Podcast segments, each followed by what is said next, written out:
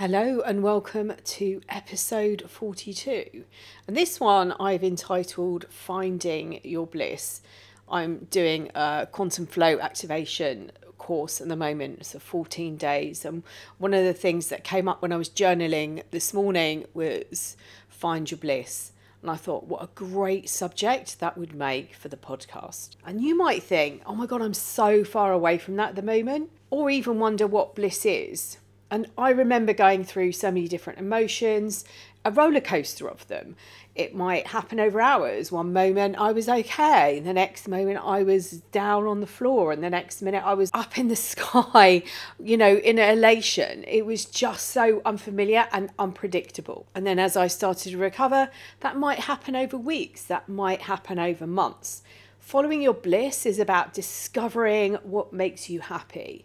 So, if you think of yourself on a train and on train tracks and you come to a junction, perhaps the lever has got stuck and you might have been in this place before and you just keep going round and repeating the same thing. And the lever I'm talking about is those that big lever that sits at the side of the tracks where there's a junction and it moves the tracks over into maybe a siding or onto a different track. I mean, you might, if you've ever been or watched Thomas the Tank Engine, or if you've been to a local steam railway, you might have seen them. Your bliss is waiting for you, it is your birthright.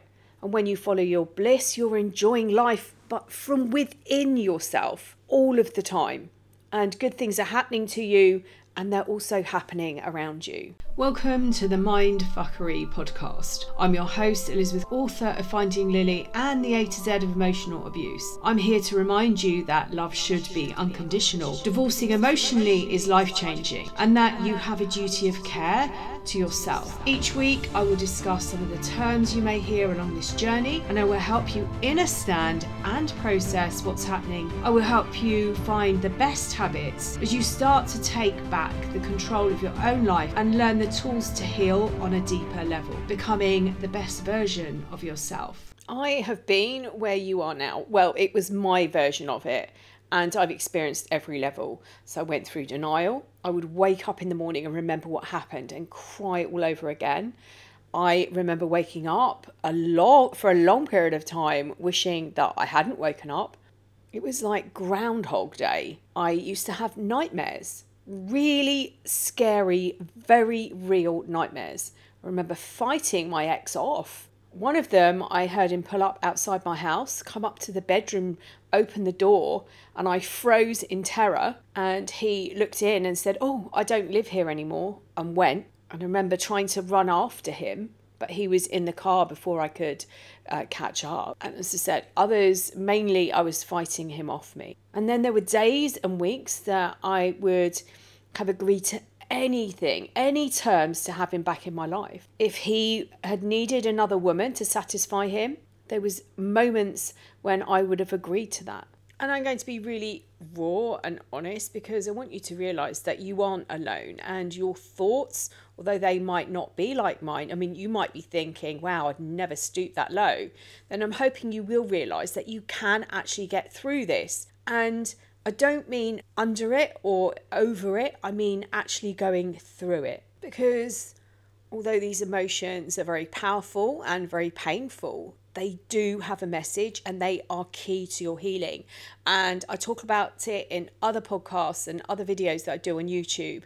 And I will try and get together a cluster of them and put them in the notes because I really want to concentrate on this place of bliss. I also defended him when people told me what was happening. I said he would never do that to me, but he did.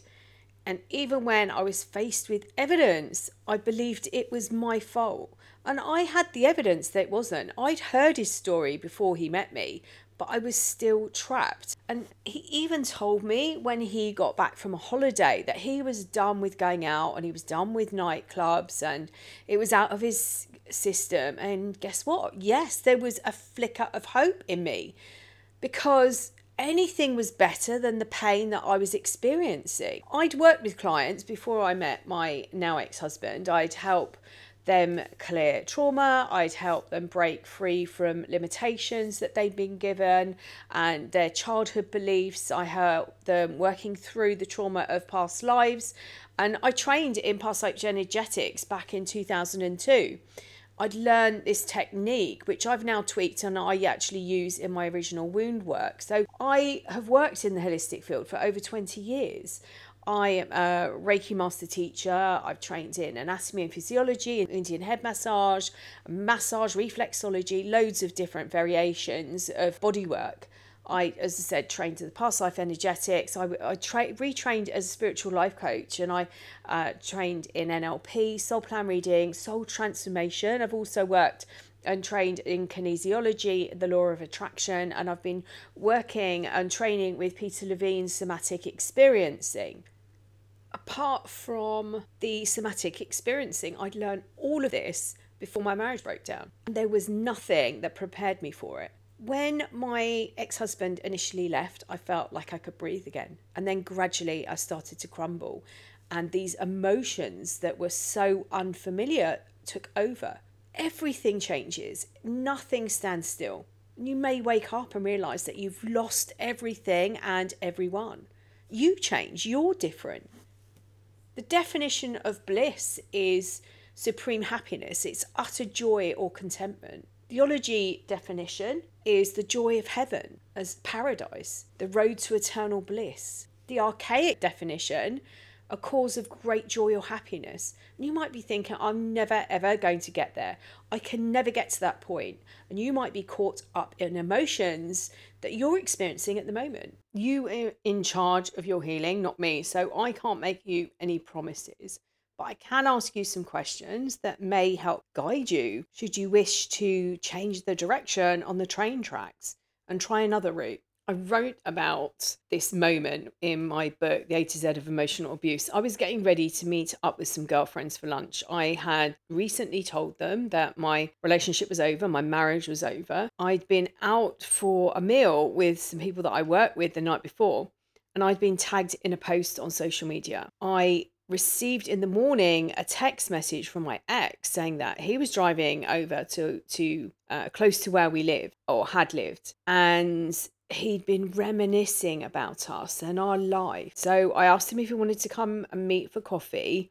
And I changed the time that I was meeting my friends to accommodate him. And I, was saying in the in the book, I remember the autumn sun. I can still feel it now on my face. Autumn sun coming through that window. I was sat on the arm of the sofa, hugging a mug of coffee, and uh, once again, I was taking the blame for the breakdown. He was okay. He looked healthy. He looked as if he had it all together. Nothing like when we'd actually met. So it must have been me. This was my thought process, how I thought about it. So I, and I'd said to him at one point, I never want anyone to experience what I've been through. Part of me knew that this wasn't me, it wasn't all me. I had no idea what those words meant they weren't my bliss. So I went on to realize that I couldn't stop people getting into relationships, but I could show them how to heal from them. I could show them how they got into these relationships. I, I could show them where their original wounds were. That is my bliss. The joy that gives me when I see a person's face change before my very eyes. Honestly, it's amazing. Even when we're doing it over Zoom, it's not done from a place of ego, but it's from knowing that feeling, knowing how important that change is. My bliss also comes from travel and it comes from the warmth of the sun. My heart sings when I know I'm planning a trip away. That is bliss for me. When I'm sailing, that is bliss for me. When I'm writing, I get bliss from writing it makes my heart sing, as does being with my family and things like children's laughter. That makes my soul and my heart sing.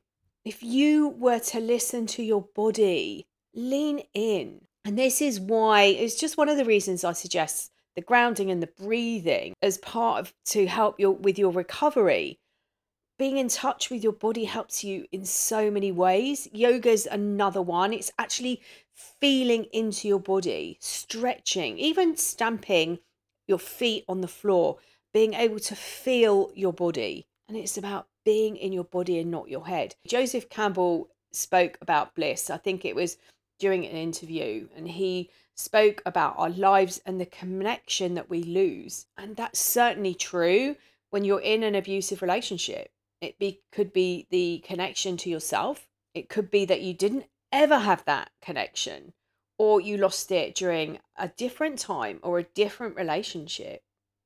So, here's something that you can do, and that's to sit down with a pen and a piece of paper and ask yourself a few questions. The first one would be Who do I want to be with? So, who are the people that are really important in my life? Who are the people who have your back, who support you? And also look at whether they're healthy for you or not. Who surrounds you? Who makes you feel good? But this bliss is an internal, I believe. It's an internal thing. It comes from inside, and we are the only people that can give us bliss. So the second question would be what do I want to be doing? Uh, it could be that it's to do with your work, or it might even, it might be your recreational life, and your work could be your financial crutch. You need it for your life to pay your bills, and it's the recreation, it's the stuff you do outside of work that creates the bliss in your life. Or you might decide you want to retrain and change careers. What would you want to be doing? Would you like a life that creates freedom, allows you to travel? Or does the thought of not having a space or a place to put your roots down bring up something that makes you feel uncomfortable or dread? And then you could ask yourself, where do I want to be living? Are you living in a home that you're happy with, or is it a stepping stone to somewhere else? I love the heat, I really do. And I've joked a few times that somebody didn't read my joining instructions when I was birthed on this plane as I ended up in the UK. So pull out a journal or a piece of paper and, and write around these questions.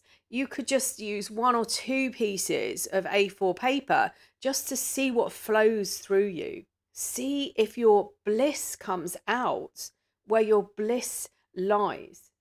And also be prepared because it might not feel very blissful initially. It might be that it's something that you can unravel, it that you can peel back over a period of time. Be prepared to change as you heal your wounds and as you grow. Let go of the need to know and try and go with the flow if you can.